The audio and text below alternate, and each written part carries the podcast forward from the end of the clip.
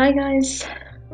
Happy um, happy morning, happy afternoon, happy evening, whatever time you're listening. Today's prayer is entitled Give It to God. And it's John 13 verse 7 that says Jesus replied, "You do not realize now what I am doing, but later you will understand." There are circumstances in life beyond your control.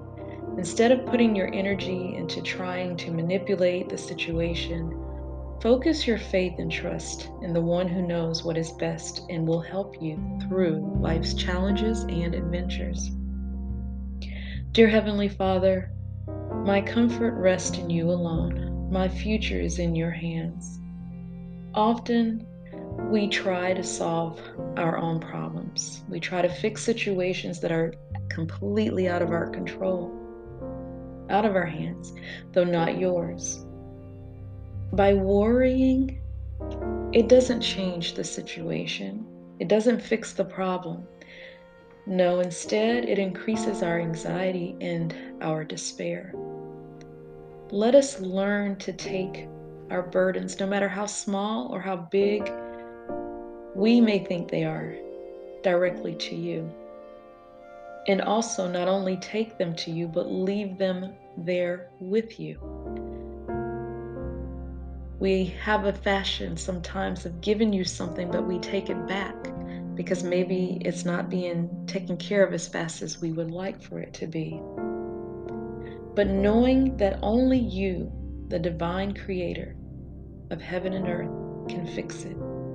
Father, let us learn to trust that your grace is sufficient, that there is no prayer request too big for you to handle. Just help us to remember that our energy should be placed on having faith and trust, not worry and doubt. And that everything else will be done according to thine will.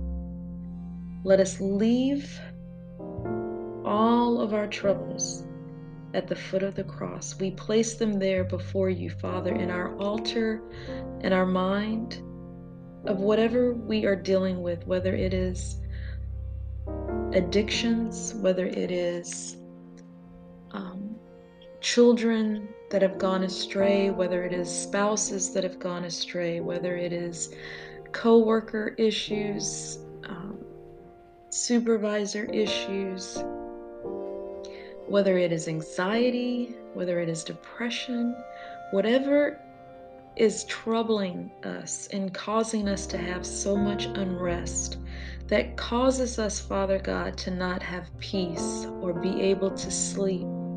You are the only one. You are the only one that can change it. You are the only one that can fix it. And we give you those things.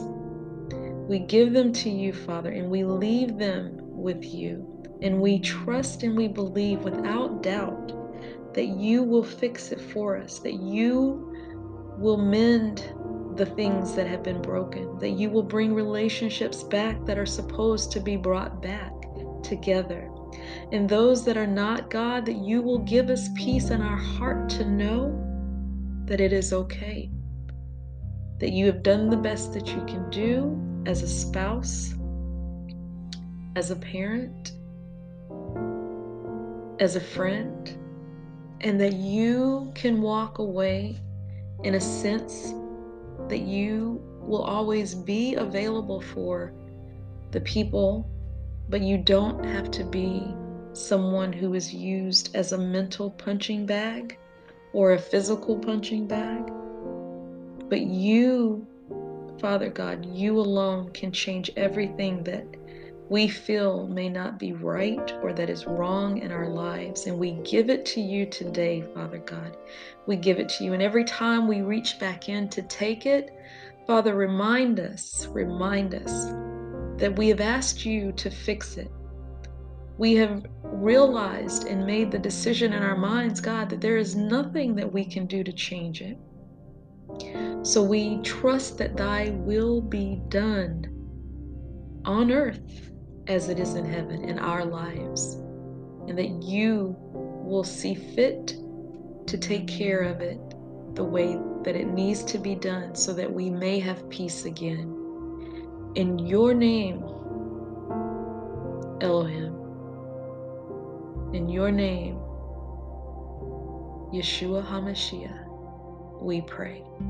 Amen and amen.